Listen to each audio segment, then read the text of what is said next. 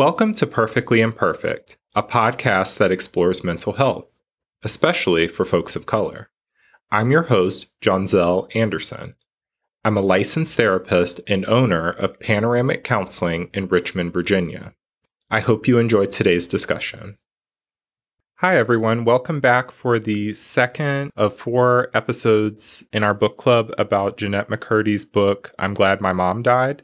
If you haven't caught the first episode, feel free to go back and check that out. Today's episode, we're going to be discussing chapters 24 through 47. Before we hop into the episode, I want to give a trigger warning. Uh, the content in this episode goes over the author's experiences with emotional incest, sexual coercion, grooming. So, um, if that is something that is uh, triggering to you, please feel free to skip this episode. Always put your self care before all else. So, without further ado, we're going to hop into the episode. We read uh, chapters 24 through 47. Some of the feedback I've gotten from people who've done the reading, this was quite the section of chapters. So there's there's a lot to unpack. There's definitely a lot of mental health themes and stuff to uncover there. I don't really know what didn't stick out. That's kind of hard for me to pin down. The um being 16 and your mom still bathing you the um, the body shame, the um, anorexia that's in conjunction with your mother that's expected, her body image, her not wanting to. I mean, I, I I don't know what doesn't stick out honestly. That's a good like introduction to this section. So you covered like eating disorder, the codependency slash control of mom is it's I mean, I thought it was bad in the first section, but when we went into this one, I was like, girl, Jennette's own like development via, you know, puberty, but also like because of the distorted like messaging that's been given at home. So there's definitely a lot to unpack. Why don't we start with the bathing? Mom still bathing her at 16. I just can't imagine how that wouldn't feel different than being molested. I mean, just straight up, like that would make me feel like I was being molested. Like and the and the body checks. That that was the big thing, the body checks. Like just the visualization of that just made me feel nauseous. Makes my skin crawl. What made me my skin crawl was the fact that the so I think she was like 13, 12 or 13. The brother was 16 and she bathed them together. I work with mostly teenagers I can't even imagine how I would, as a therapist, address. I mean, other than telling the parent, please stop. But I think of the layers of confusion because you've got a 16 year old boy being bathed by his mom, and it, it mentions how he has told her he doesn't want her to bathe him, but she basically gaslights him into and he gives up. But I imagine a 13 year old or 12 year old girl seeing her basically i mean at 16 a guy is rather developed through puberty usually the confusion for jennette to have to see that and also they have that that Mormon stuff and the religious beliefs all tied in there. It's a mind fuck. So for me, not only was that horrible, but then her describing how bad the bathtub was, like it was mold and all that kind of stuff growing in the tub as well. So you're traumatizing your kids with that. You have them growing in this filthy environment and making them feel like they're incompetent to even bathe themselves as teenagers. That's crazy. My son is 16 and is 6'2, and he basically looks like a grown grown man. I cannot imagine I, I just can't even i can't even no. As a mom i don't even well yeah no. I think another thing that kind of jumps out throughout this section too is that the the ability because we talked about it in the last meeting the isolation that was going on. They're so isolated from mainstream society that these kids believe that this is normal they believe that this is how it's supposed to be and they truly believe that they're incompetent in that the parent is supposed to take the role of making sure like uh, i believe Jennette, when she gets her own apartment later on in the this this section or she starts going on tour or something like that, she's almost like, well, how am I going to wash my hair? And it's it's almost like they they feel unequipped to function in society uh, because of this training that's going on at home.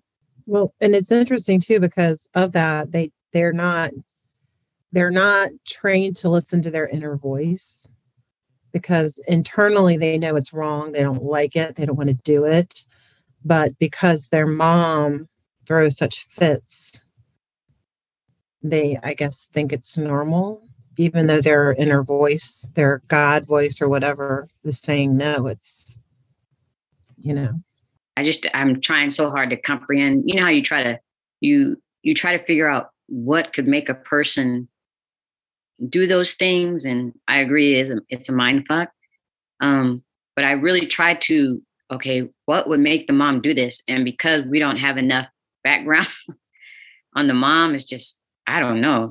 And we get a little bit from the grandmothers being materialistic, but where did all this other stuff come from? And what could have possibly happened to the mom?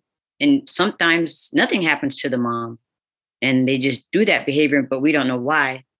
But I just, it's, it's very hard to comprehend why are you doing this?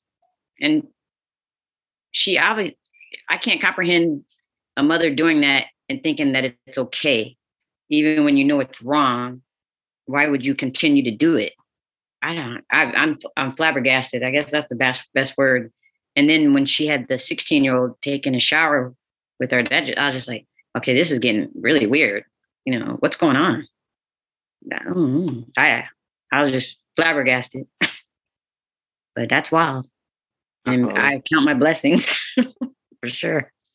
Something that comes to mind I've never seen this in real life as far as being a therapist, but when I was studying for the exam, you have to kind of like really understand all of the different diagnoses.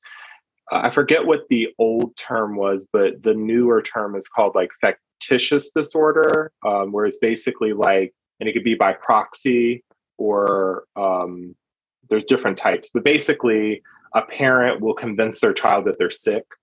Um, Munchausen? Or, that that's the old term. Yes, yes. Um, and so it's called factitious disorder. Um, and I'm I'm not too up on the like different types of it because I've never seen it in real life. But while this isn't necessarily like meeting that criteria, it's giving it, it's looking a lot like it. Almost like if you can convince your children that they're they're not going to be okay without you and that you're the only one that can meet a certain need or uh, make something happen for them, it creates like a type of dependency. And the dysfunction goes both ways because the the child is uh, limited in in what they're able to do, but also the parent or the caregiver has a. It, I mean, it's deep rooted in codependency, but they also get like a psychological benefit uh, and sense of importance from it. Um, so, Shaq, I don't know. I mean, it's not the same thing, but I hope that can kind of give a little bit of context. Like there are clinical diagnoses that do kind of look like this. Okay. I mean, I've read a lot of the books about emotional incest, and it is incest um, and molestation um, and abuse, and you know all of the words, like using it the right words that it is. I really love that she wrote this book um, not enough people are being as frank and upfront. Enough of this, the second it started in chapter two, I knew that something wasn't right with grandpa and grandma. I don't know.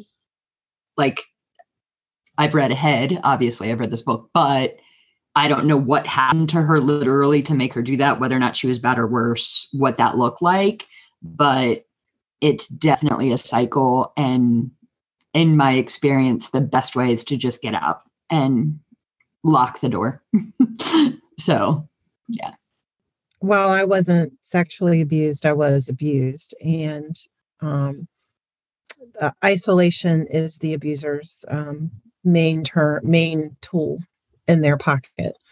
And and the whole shame and all the other stuff that's built around everything. So um, I, I appreciate that.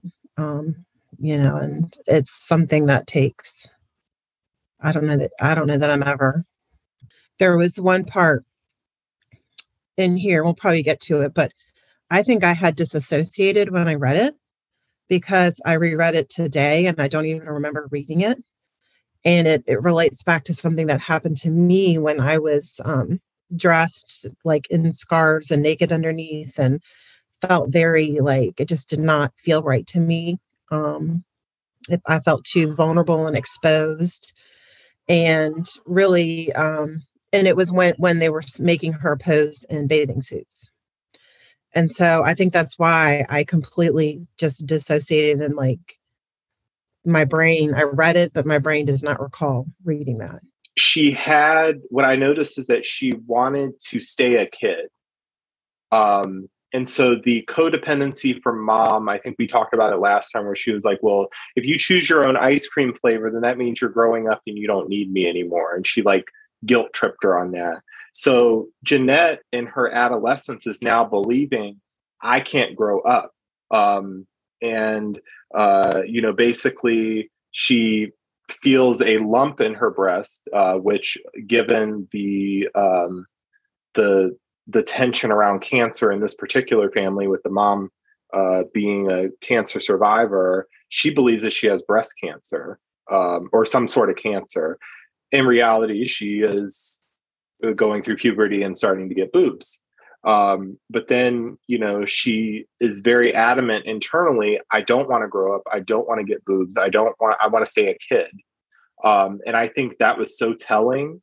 Um, and I think it, it kept my my stomach kind of tight as I was just like hearing those different experiences. Um, like she doesn't want to, you know, hit puberty. She doesn't want to get boobs, and then it goes way off the rails. Like she talks to her mom, what do I do about this? Honestly, the mom has a disordered eating and probably an eating disorder too, and is coaching her from her own distorted, unhealed place. But the solution to not getting boobs is calorie restriction.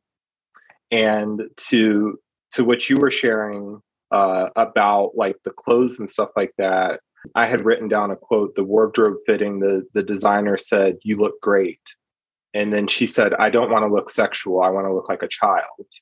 Um, and so she associates anorexia with not growing up, you know, puberty. Um, and she she basically says, I want to be flat chested and curveless. Um, and I think that speaks to what you had shared about not feeling comfortable. So I'm going to leave those observations there and i want to let somebody else kind of chime in on that because it was all interwoven throughout this part of the book it's very interesting one of the other um, parts that i found interesting around the same time is when she talked about um, her brother that would argue with her mom all the time and kind of call out the behavior and then she was like he just doesn't know and that like i'm mom's pet um, and parroting what she was the same words are used over and over again. I don't know if you guys have noticed that, like with like, you know, when mom does this, I do, it's very, I, I don't know, brainwashy is the only way that I can think of doing it uh, or saying it. And so with teaching her how to have an eating disorder, which is effectively what she just did with um, the um, like little girl language all the time. Like she's the only daughter she's the youngest her mom is like devoted her life to like this child. She doesn't want this child to grow up and uses that kind of terminology. And the, the then uh, jennette has kind of took that upon herself. You see it happen with ballerinas gymnasts um, a lot of actors and actresses especially these child I, I, don't think we've done enough studies on what is happening to these kids that are thrust in the spotlight like this or under these physical yeah. conditions so yeah, male, males can get like wrestlers. Or, yeah, wrestlers. It's it's very yeah. much aligned because of their yeah. weigh-ins. They have to drop weight and stuff. So yeah, yeah. but I mean, like, look at the billions of dollars. yeah, the billions of dollars of revenue that's getting you know like earned all the time about like while your why your body doesn't look right and why you should like lose ten pounds. Even now as an adult, you know, like this just starts so young anymore. Um, and this was around the time I don't know if you guys were parents then because like I think she's in her what mid twenties, Jonzel, maybe. I don't know. I'm getting. Um, but this was around the time that I I, I kind of called it the, the like target switch, where like the kids section started looking like the junior section and the baby section started looking like the kid section and the only like kid like you couldn't really find like blue plain shorts you know or like red t-shirts. It was very hypersexualized on either way and especially for like the girls clothes it was like a quarter of the clothes for double the cost. And my youngest is was born female um and that was just such a difficult transition because we couldn't find anything and also he uh, he's trans so his his pronouns are he him but him now he would wear his brother's clothes all the time because we couldn't find anything or if he was feeling super hyper fem he would want go into that. But i think this was very much the sign of the times that were going on right now then too because this would have been the 90s right? Mid to late 90s that this was going on or early 2000s i mean we had huggers and we were supposed to show our hip bones and that was supposed to be like a pant style that we should wear. Um but yeah so i think that didn't help either because I, I do remember back in the time where at one time there was a controversy. I don't know if it was Victoria's Secrets or someone else, where they were putting out the little girls' underwears to be very provocative. I remember a bunch of parents were um, really upset, you know. And now you're looking back, I think we should have. I mean, it it was good that it was highlighted, but we don't realize how much of an effect it is dealing. We're dealing with this now, and it's just because mm. I have um you know, you see relatives and you're like, well, I, for me, I don't like to see little girls sticking out their tongues. For me, it just, I don't know, it's something psychological with me. But I, you know, and you see on Instagram and everything, I just get so upset. And they're like, why did you get so mad? I go, because to me, these young girls sticking out their tongues is sexual. It can, or it can be perceived that way by the wrong individual. I, will say it maybe that's the best way to explain it. But it's something so little, but their mouth is open, and so it's kind of it's it's different than like yes, it's not that. It's it's very much more sexual. I I think so. I do too. It's almost like the fetishization um, of children uh, and in making them appear as adults. Like the the clothing was identical to what the adult women were wearing on like MTV Spring Break, that kind of stuff, like the the the Jersey Shore kind of. Uh, uh, it was it was being like it was being marketed to the kids to look like those people. Um, so I I do remember that, uh, and I'm sure there's there's still elements of it going on.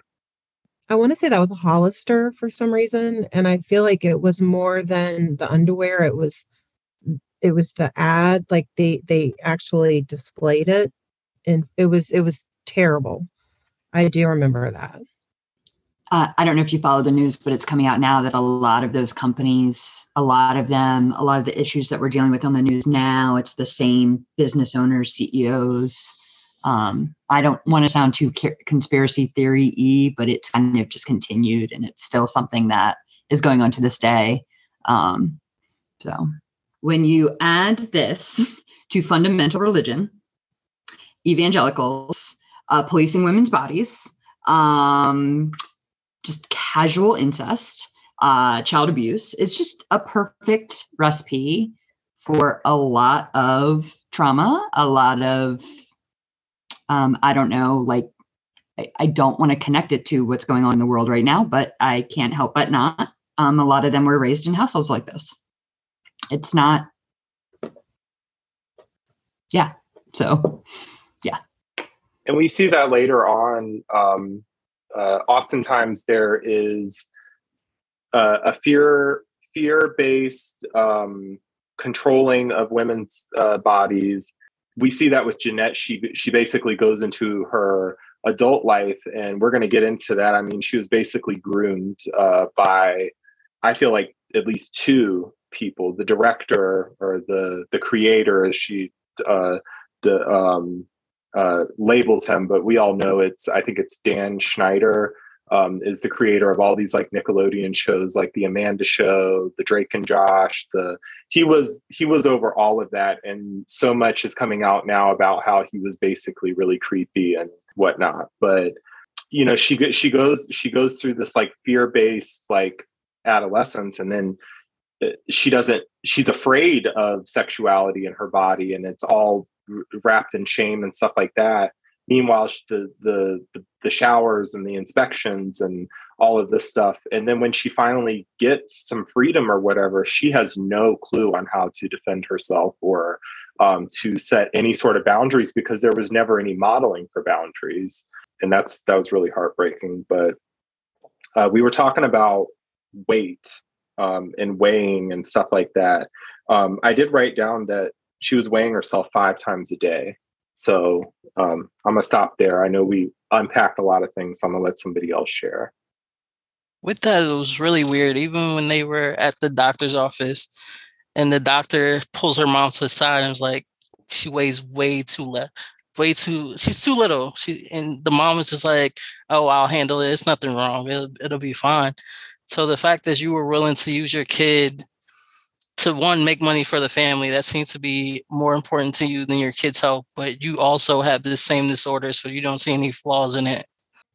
Yeah i agree and i also got pissed at that whole section because the pediatrician should be one of the stop gaps for reporting i mean they're a mandated reporter and you know that's some and and they did say that they'd been reported several times to cps so i don't know if Jonzel maybe this or I mean, if this could have been one of those times but that should have been a serious red flag for anyone in healthcare. They're not taught to spot it. My career is in healthcare for the last 20 years. Um, i've done my part to share and um, try to tie in trainings but unless you've lived through it they're not taught to spot it, especially if it's subtle and especially if the kid would never admit to it's happening. And if the parents can gaslight them to change the story, this is why our foster care system, CPS, mandatory reporters, our whole system is not working. And it's really been set up to not work. Um, and it's not working for most of the population. I agree with that in regards to healthcare. Because working in healthcare, I was just speaking with my son um, over the weekend, it is not set up to do what it needs to do. I I 100% agree with that. Yeah, I started therapy when I was I was the vocal one in the family, so I was the one who needed to be fixed, you know. Not everybody else had the problem, it was me. So I got sent to therapy and um you know, and I shared stories about, you know, if if my hands weren't positioned at the table right, my stepfather would hit my hand with the back of a knife um, you know, I had to always speak a certain way, you know, I had to always finish everything on my plate. I left a little bit of milk in my glass and filled it up. And he said, No, you're going to drink it. He made me drink the entire glass of diluted milk. Um, and I told her that, and it was like, you know, not like like like the the therapist, you know. And she said, if you're being abused, I can have you removed from that home. And what am I going to say? So so she she put that question on me. And i was like i i mean i've been no like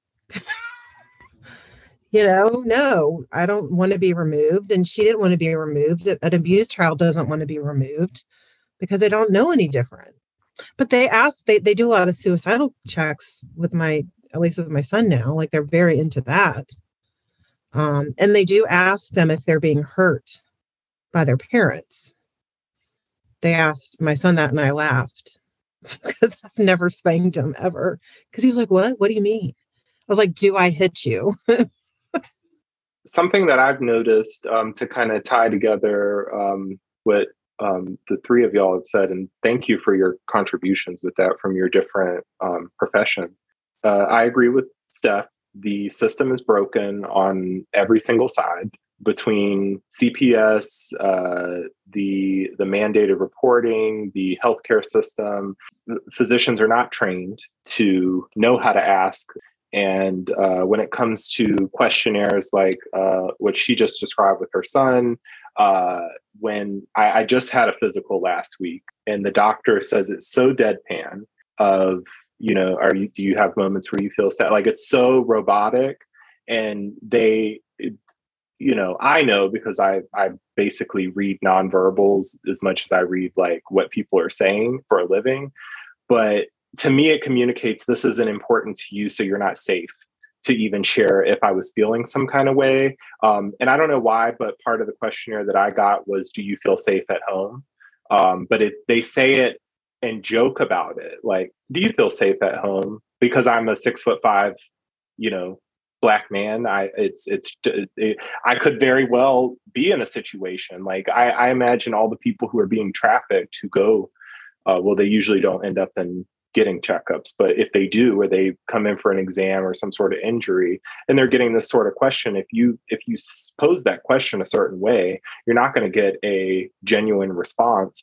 Also, we must understand that parents who are doing these things um, have heard about somebody who's gotten in trouble for something. So then they then coach their kids on what to say. I know for me um, it wasn't along the lines of like an eating disorder or any sort of like incest or anything like that but i was uh, uh, physically abused. And i was told kind of like what uh, becky said where um, i was told if you say something you're going to make it to where this person can't live with us anymore and it's going to be your fault.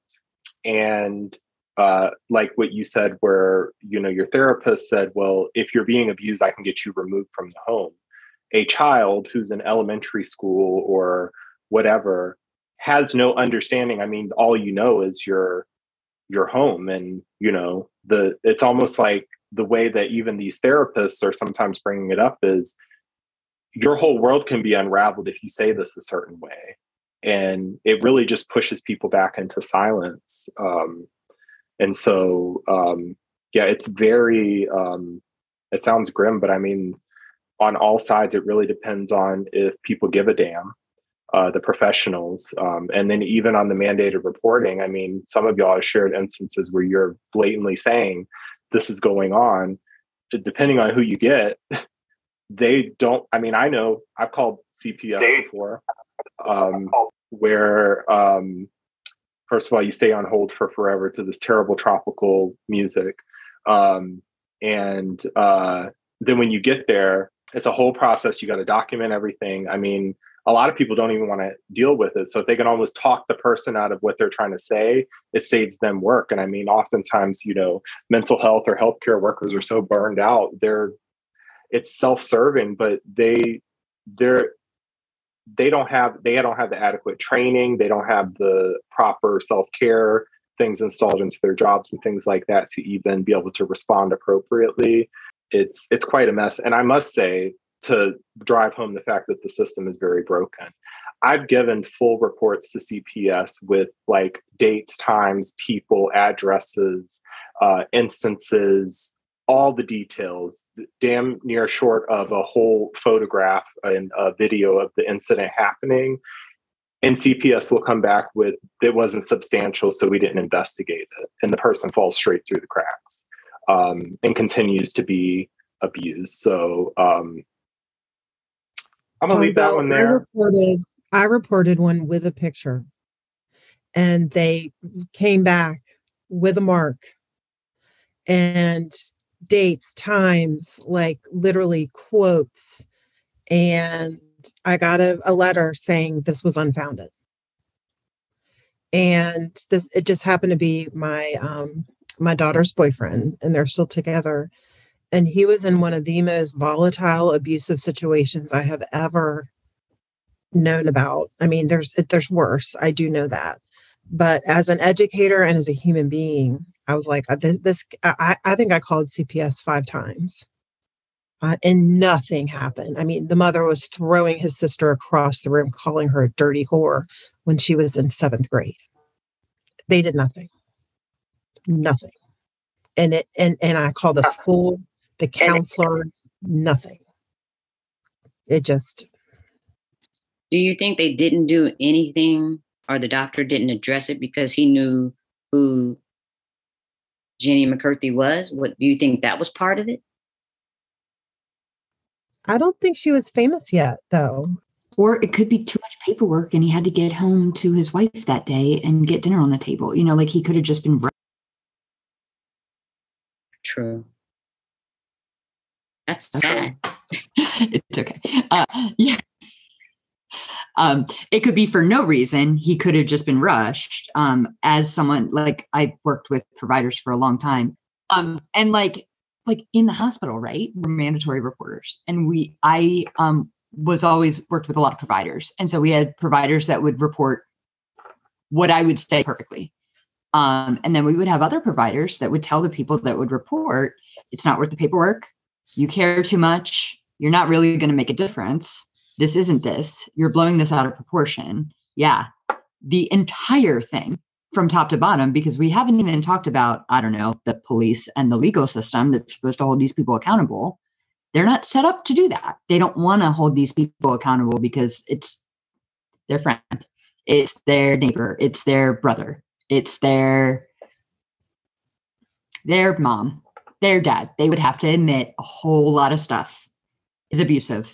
And there's a whole lot of people that are very okay with living in denial. Um, it's easier. And they make a lot of money. Healthcare, there's a have and have not. Um, and healthcare is full of the victims and the abusers. You do not see a lot of people in the middle in healthcare. Um, so, and I'm not one that makes hundreds of thousands of dollars a year just to like like um and social workers are paid like you know 35,000 to work at a hospital with a caseload of 2500 patients. So it's not set up in the way that's to catch the net for making sure things like this don't happen again.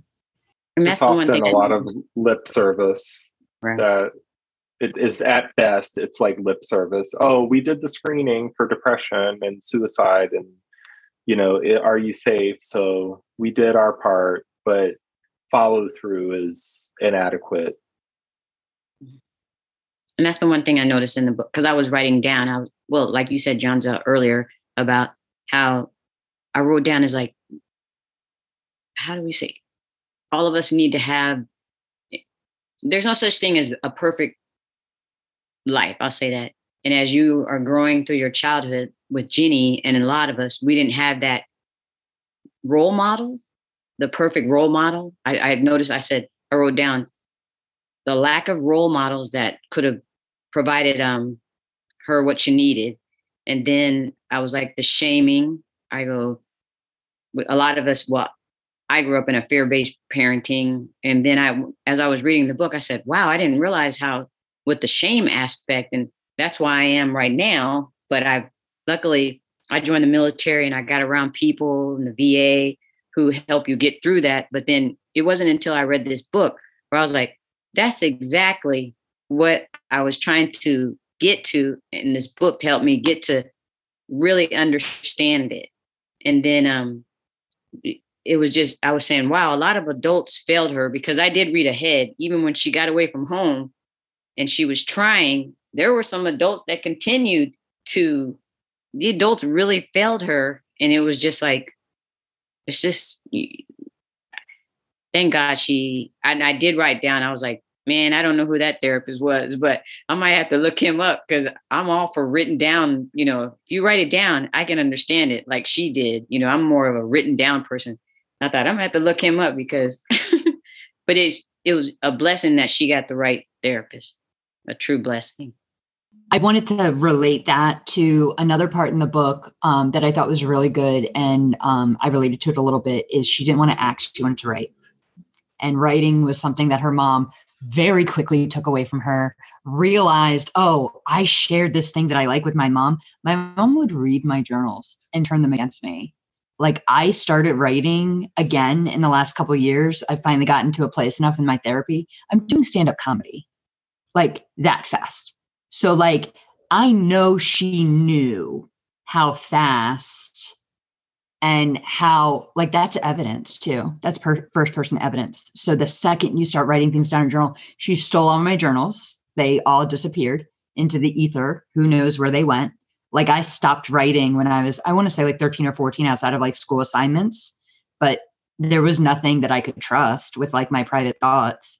So then they never went out of my head for a while, you know, but that's the the writing part and that reminded me of that because it tied into the shame and the writing and the taking away and the like you can't have nice things and just the whole entire like theme of it but yeah, and I'm so glad you found that in the VA. The VA is they've helped so many people, and I think they're doing it better than most.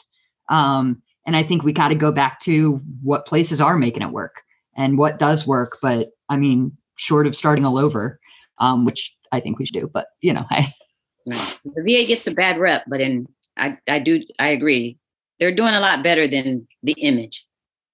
That's good. And uh, it was perfect timing that you shared that because what I was literally about to say was that quote. So I'm going to share it now. So she wrote a screenplay, and her mom says, I hope you don't like writing more than acting. And so then later on in that section, she's saying, I absolutely love writing more than acting. But she reverts to people pleasing, uh, which we talked about last time. And um, it it interweaves with this body image and control and it it all starts to just uh, turn into this confusion toxicity soup but i wrote a note that mom mentions how actresses stay thin but people who write uh, end up with fat asses she didn't say asses but i paraphrase um, and it all comes back to uh, you know, if she can use something that she has control over already, like the two of them are bonding over their calorie restriction. Um, Jennette has now learned that uh, in the last uh, episode, we talked about how uh, hearing from the Holy Spirit is something that can impress the adults, right? So this one is if I'm good at calorie restricting, I can impress mom. And so mom uses that manipulative bargaining chip is do you want to be a writer with fat ass or do you want to be an actress who stays thin and that pretty much you know uh, again that like mind control and also very ironic that the character that um, and i think she mentions this the the character that jennette plays on icarly sam loves food. Like that character is always eating something. Um, and i just imagine the mind the mind fuck that that had to be with her playing that role because in reality she was not she she was repulsed by food. Um, so i just i wanted to make that little connection there. Uh, others can add to that i hate saying that universe has a specific set of sense of humor sometimes that sometimes is not funny but stories like that is normally like oh in hindsight you're like oh no. Um yeah. I think i um my like the table time or dinner was so tumultuous and there would always be fights and people storming off that to this day i can't really eat i find eating at the table really stressful and triggering for me but because i would be the one left alone and then i would just get up and leave or I would be on my own. And this might be because I'm a Gen Xer, but I was, you know, I, I was feeding myself, taking myself to school probably from the age of like 10, 9, 10. I was, you know, breakfast, get myself up, walk myself to school, go home, do my homework, get dinner, help get dinner on the table, kind of a thing. But as I got older, it got worse, the family dynamic, and I would eat alone a lot. And I do remember going through bouts of where I wanted to make myself throw up. Like I wanted to, like, I just had a really bad relationship with food because it was both comforting and sickening all at the same time. And the whole, and then my, remember my mom saying sometimes, you know, you're going to get as big as a house if you have another one of those like little teeny, like, um, cinnamon rolls you know like you're gonna get as big as a house. And and then when i was in my 20s look at how big your arms are. Oh my god you know i can't believe how big you've gotten. I've never weighed that much. And it's just yeah i i this the sense of shame around eating just even eating healthy and even to this day i struggle with that you know like god i've had so much to eat today and it's like i don't know but yeah i I, I don't think I was full blown anorexic, but I do know that I have still have a bad um, relationship with food for sure. And I think that thank you for sharing that. It um, there was an example that where I believe Jennette uh, was away. I don't know if it was when she was doing her music career tour or something, but she's eating like she's supposed to and then she gets off of the plane i think. And once she's behind closed doors uh, the first thing her mom says is what happened to you? We've got to get you back on a diet. And she just shrinks to this young child. I know mommy. Like she even like she she just shrinks into i've been i've been disobedient. I've been haven't been controlled. You know it it it's um it's really on on display there. I mean even things like she goes out to like a, a business lunch with the quote creator which we'll get into that problematic situation later but she pretends to eat.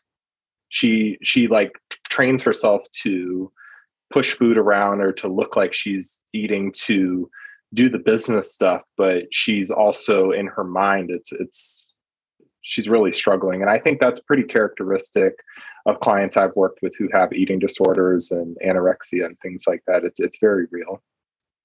Just reading them like when she's saying that she couldn't stop like she would go to mcdonald's and order like five things and just eat it and then feel guilty about it later but when you think about all the years she spent not getting nearly enough calories not having anybody watch out for her with that kind of stuff you kind of understand why. It's like now you have the resources financially and the freedom to finally do it so you don't understand how to tell yourself to stop because nobody has ever showed you how to do this correctly.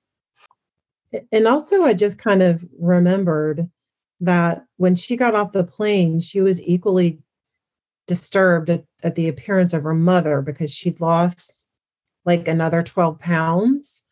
And then and that but but yet they both went back into re- calorie restriction immediately after that even though her mother had lost another 12 pounds because of chemotherapy.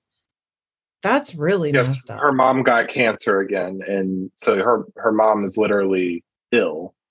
And it's it's reiterating that thinness is healthier or better. It yeah is a ironic juxtaposition there Oh, I was just going to ask isn't it fast food addiction or having that as like a coping mechanism after coming from food scarcity? Isn't that a pretty common, like, yeah. Um, yeah. It is, and but I read uh, uh, Fat Joe's uh, memoir that just came out, and he was talking about his friend slash fellow rapper um, uh, Big Pun. I don't know if y'all remember him, but he used to be actually very skinny when he was younger, and then when he found fame and um, had access to get food regularly, it he it took it to a whole nother level. He went from a hundred and something pounds to I think at the time of his death he was over eight hundred pounds or something, and it happened rapidly. And I mean, his heart I think his heart just gave out. But um, in some cases, going from food scarcity to a place of access and abundance, because uh, again, these kids are in situations that they shouldn't have to be able to navigate, but you get to a place where something's available to you and no one ever taught you how to manage that how to to you know and so subconsciously you're just in a survival mode um, you you know you your body knows what it's like to go without. So it's almost like freaking out that it's going to go back to that place. Um, so that's just one example. Uh, it does it does happen. Uh, Shaq, you had something to add? Oh i was just going to say with the mom she to it sounds like she essentially was killing herself too. Uh, essentially she was. I mean you're dealing with the chemotherapy and the weight loss but you're still going to restrict your calories. So she didn't help herself one bit. One more connection too um, so we talked about all of this um, this control this manipulation this codependency.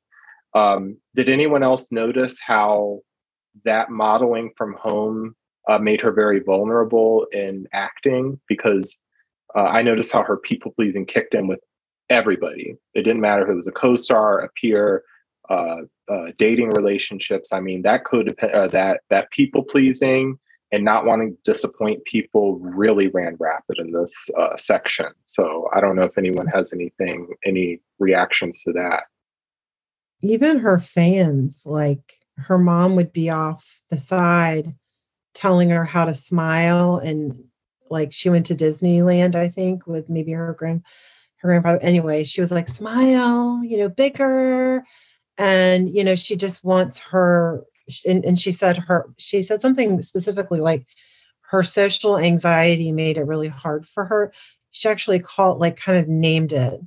And I think later too, she named, she's like, I know now that I have a a psychological illness. She said that later on. Like, I know that that when I do my taps five times or w- whatever, she's like, I know that that's not my inner voice. That's my mental illness talking or something. So, but yeah, no, the way that she even has to please the fans. Um, and and she calls it like her dead. What did she call it? Her her dead smile or empty dead smile or something and her airbrushed hair and how she had to live in the apartment directly across from that billboard and that dead look in her eyes just drove her nuts at least the language that I've been using for the last little bit is mask. Like she described a really good mask that she had, like that public persona, but like didn't, it wasn't her behind it. Um, which I think is a good way to describe what people pleasing feels like. Like in a weird way. Um, but I think it also set her up for like she was groomed at home. So that whole industry, it set up for that, you know. So she was easy to work with. She'd learn her stuff, you know. And so, like, even at, you know, in the early part of the book, what we read last week, like with dancing or singing lessons or go to this thing or this person being like first when they're last, you know, like but yeah, I did like the way that she described the mask of it all, the like public persona, but like really intense because like she had to hide so much. But even from herself, because like you can't really reconcile that kind of stuff when you're a kid and not really know what's going on. And like she's writing this as an adult now but like at 10 11 like that's like so like not even a concept that you would know you know or to have the language for it so i think she does a really good way of language adult language and putting herself in child like but is still very like separated from it. And so um yeah i do think her therapist is doing a really amazing job with her so yeah. And for me that mask hit hit home because i think i've always worn a mask my entire life because um, i was shipped back and forth between parents by a plane when i was very young and so i didn't want to appear upset to any of them like you know i don't you know like if, if i'm at my dad's i don't want to cry for my mom. If i'm with my dad i don't want to or mom i don't want to cry for my dad. And as i got older and i couldn't really hide that you know i just felt more and more just just sad um, i was yelled at and, and made to feel really bad about having feelings for the other parent and so that mask you you learn it at a young age at least for me to mask everything. You know like I, i'm okay. You know but i'm not. So the term for that is is um, code switching um, and it can happen in a lot of different contexts um, where you're basically shape shifting to make other people feel comfortable. And I think what we're noticing through what you shared and also in this book is that the child is caring for the emotional needs of the adults. And it doesn't usually end out well. I mean, a lot of examples and stories have been shared here. Um, it usually doesn't pan out because the child is not built to withstand the needs of a allegedly grown ass adult. And before I get into this, y'all have helped me to understand that what was happening at home for Jennette was in fact grooming.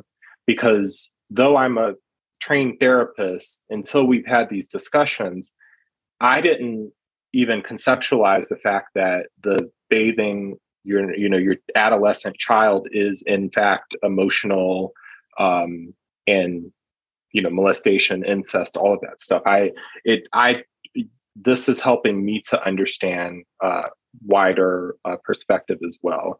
Um, but my idea of well. grooming in a traditional sense came when uh, she's having lunch or dinner with uh, Dan Schneider, and he gives her alcohol, and he um, manipulates and gaslights her because she's on this show iCarly, um, and he goes, "Well, see, all of the iCarly kids are so like innocent or whatever. The kids over on Victorious, another show that he was the creator for, they drink and they have fun and everything like that. Super creepy. It makes me worry about all of the people who are on that show.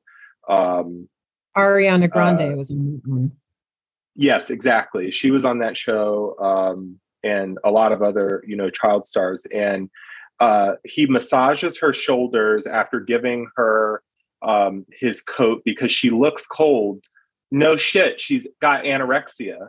Well, um, and she gets goosebumps because she's repulsed by his she, touch. You're creepy, yeah. She doesn't want so, to be touched by him.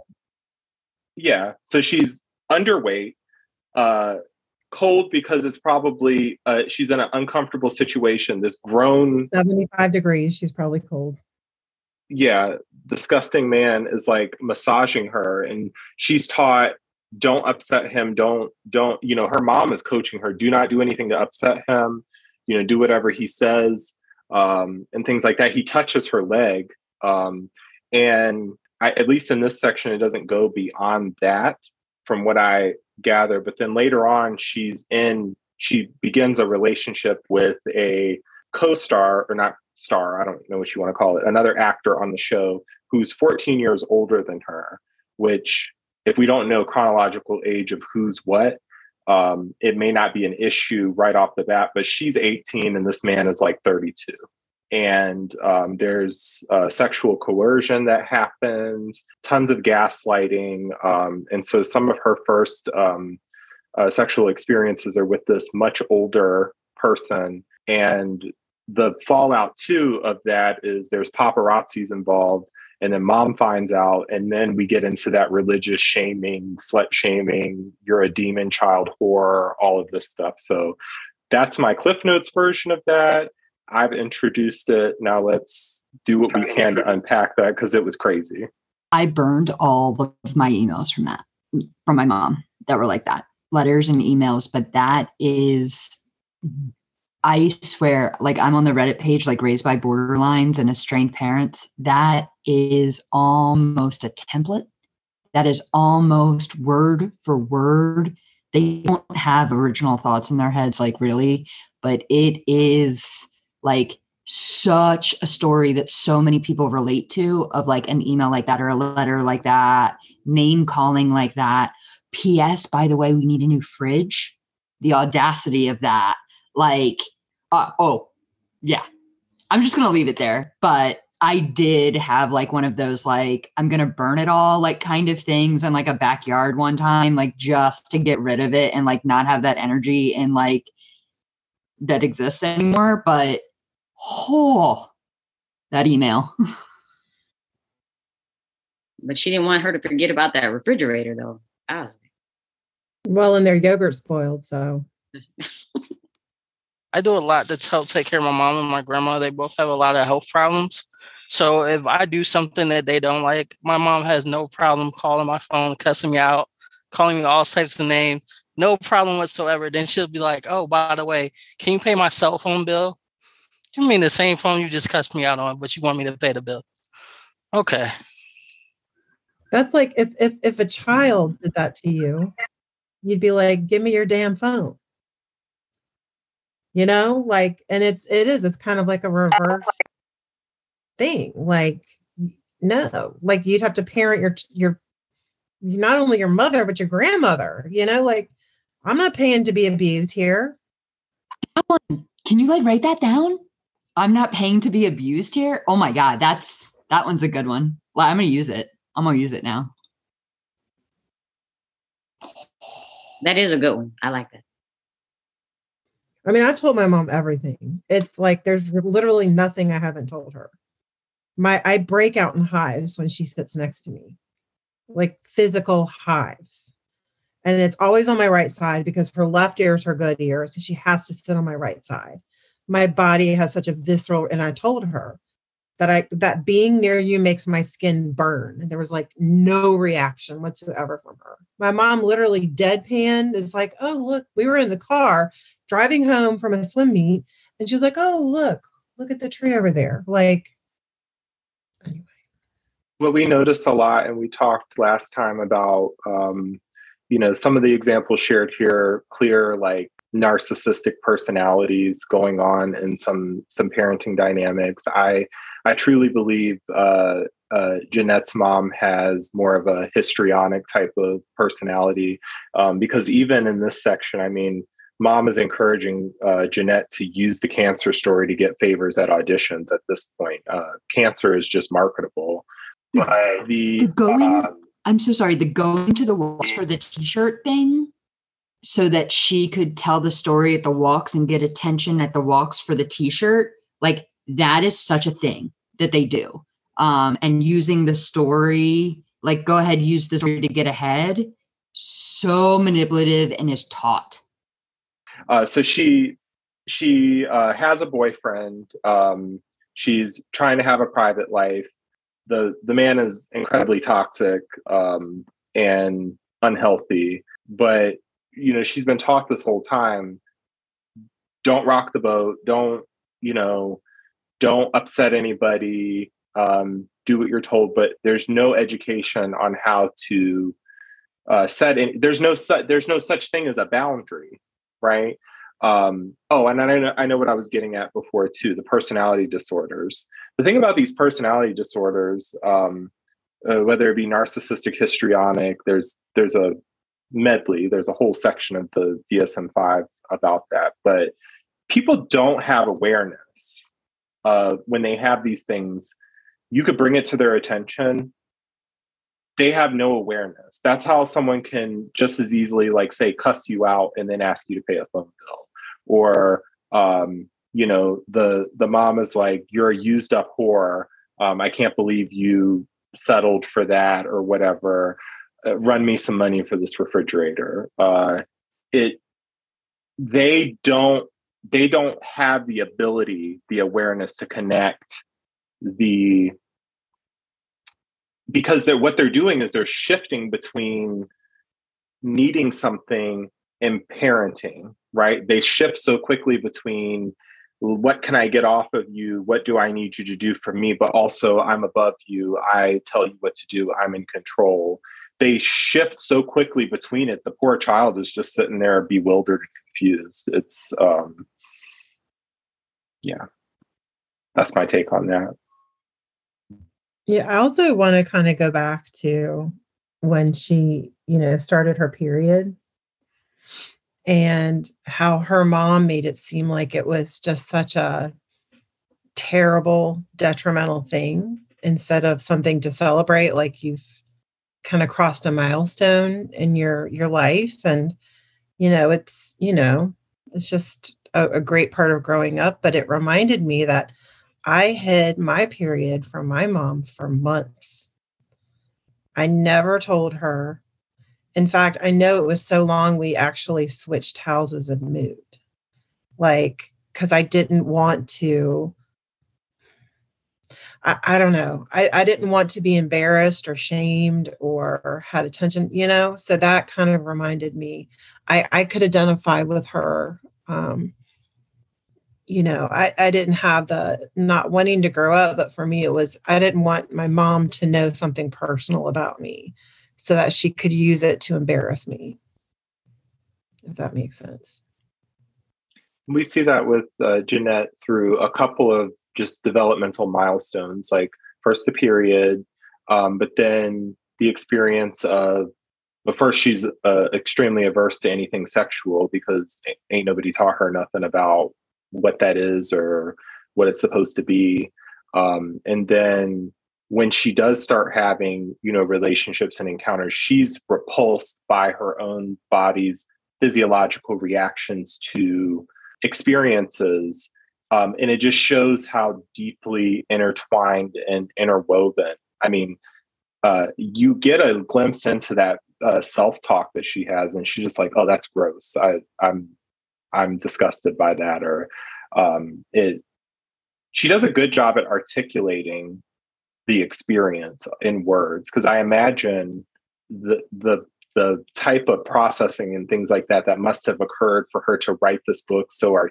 like in a way to articulate what's going on but also how she's like spot on like caught captured like these experiences that resonate with uh, you know just people in this this group reading the book and i just uh, I, it's it's only a glimpse into the journey but it's quite intense and powerful so well, I think when she accepts that relationship with the older guy who's 32, and how he literally, in order to pick her up on a date, has to be so inebriated that he can't even put a key in the door in the hotel to open it. And and then he's literally sobbing because he left his girlfriend of five years. And that's okay to her. Like that's kind of a norm that that's a that that's enough for her to still want to carry through with a sexual act with him. Whereas I feel like if you had any kind of self respect, you would, if any partner did that to you, you would be like, whoa, this is not okay. And then you would leave. Um, I, I don't know that again the but he just she just wanted to keep pleasing him and with her naivety and everything she just didn't know i guess it was normal you know she had no God knows she had no example. I, I found that part sad. And there were there were no boundaries modeled at home, but even in these experiences where she's not been equipped at home or taught how to handle certain situations because the people at her home were unstable their damn selves. And probably you see the generational all and living in the same house. It's all clearly not uh, it's not it's the cycle is repeating itself. But the adults who are doing like the grooming and creepy behaviors sexual coercion whatever you want to call it perpetuate the shame and the um, confusion for the people because like after that first encounter he uh she's confused about what has just happened and he almost like ridicules her. He's like how do you not know what that is? Like uh he uh, belittles her and then i think it just keeps her shrinking herself because she just pretends to know or to go along with things um and that's just it, it's it's just showing how the environment that was given did not create uh, if you don't know a boundary you know nothing about a boundary you're primed for someone to run all over those boundaries. And it's it's definitely the, the the ending of this particular section is kind of on a very like heavy like what's going to happen to her um, sort of thing. I, I haven't read beyond these chapters, so I'm trying to keep it right in the week that we're we're reading for. But uh, I'm looking forward to the next section because there's got to be some sort of like uh, uh, uh, what is it reprise or something like that where something like good happens or some sort of growth or healing happens. Um, but yeah. Uh, anybody got anything else to to add? I know it's kind of leaving it on like a, a, a tense cliffhanger, but that's just how those chapters ended up being divided. I just want to reiterate again, like how much work this young lady has gone through to process, to go through what went through, and to intelligently write this book, and like to be brave enough. I mean, it's called "I'm Glad My Mom Died." like you know also like to be brave enough to make this bold move and write it and how like i just am i really admire a lot for doing this and i think that it it it's really helpful. Yeah i had um the physical i had for the book club i, I bought the physical hard copy of the book um, but i also got the the audible version. And um, i was in a session first session, new client um, last uh, last weekend, a couple days ago, and um, they were describing kind of their upbringing. You know, the first session, you're kind of given your life story, right? And I just pulled the book out of my um, book bag. I said, "Trigger warning: This is going to be triggering as hell." But I think this story will resonate with what you just shared with me. Um, I said, you know, take your time with this book. Um, take breaks. Literally, also just bring it back next time if it's too much for you. There's there's no, and I would encourage that to anybody listening to this podcast. I mean, if you've made it this far, um, you've heard quite uh, uh, uh, quite a bit of triggering stuff. I'll make sure to put a trigger warning at the beginning of the episode. But um, yeah, this is this is a very heavy book, and when I selected it, I simply chose it based on um, the reviews, the the bestseller status, and the fact that I knew this this actress uh, from a show I watched as a kid. Uh, I didn't realize how uh, deep it would get, and I, I do like what Steph just said about how it takes a lot of work and bravery and um, unlearning that has even gotten to the point where this book can be written. And I love that it's such a powerful message for people because a lot of people may never set foot in a therapist's office. But if you can find a book where someone identifies with you, I mean, uh, I have no shame in saying that books are my best friend um, I stay reading a memoir uh, on Goodreads right now. I think I have four books going uh, at the same time. Um, but I I devour memoirs because I feel like uh, you really get to be in some side of somebody's head, and it's very concise. So I I I agree, Steph. I think this book is going to be very healing to a lot of people because someone's going to read it and they're going to be like, if that happened to her and she can talk about it, maybe I can find healing too. And her impact of this book is far greater than one single therapist could probably ever have. So I love that um, there's this like medium to, um, you know, people, are, it, it's a safer world now to share your story than ever before. Um, but it's still not easy. And that's also kind of why I wanted to do this this mental health book club because it gives it gives the opportunity to dig into somebody's story, but to connect people from literally all over the country to to like reflect on a uh, the same exact thing, but we all have a different vantage point on it. So I'm enjoying it so far. I know it's been kind of heavy, um, but also before we sign off, just make sure that as you're reading, you know, take your time. Um, you don't do it all have to do it all in one sitting if something's really not sitting with you or even if something is just really hard skip over it uh, it is completely okay and for anybody listening to the podcast be sure to you know take care of yourself because these are heavy things but um, I, I, greatly appreciate you all being here um, and participating in this so um, yeah i look forward to the next section uh, next week did anybody have anything else to add but I will say, even the t- just the cover of it, how cheery it is. There's literally confetti coming out of the urn. Um, I don't know why that that picture just fits this book perfectly. Like, and I will probably also be glad when my mom dies, and that's okay. You know what I mean? Like, that it's going to end a huge chapter of pain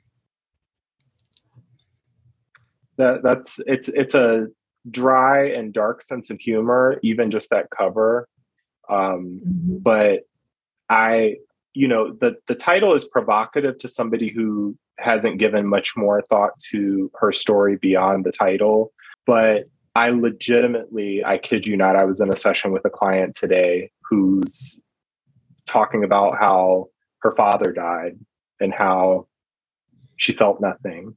And um, I think obviously there's nuance to everything, but this book and this story um, and her humor around it really is normalizing the fact that it's okay to set boundaries with a toxic person and to uh, still find joy on the other side of the pain that the person has caused.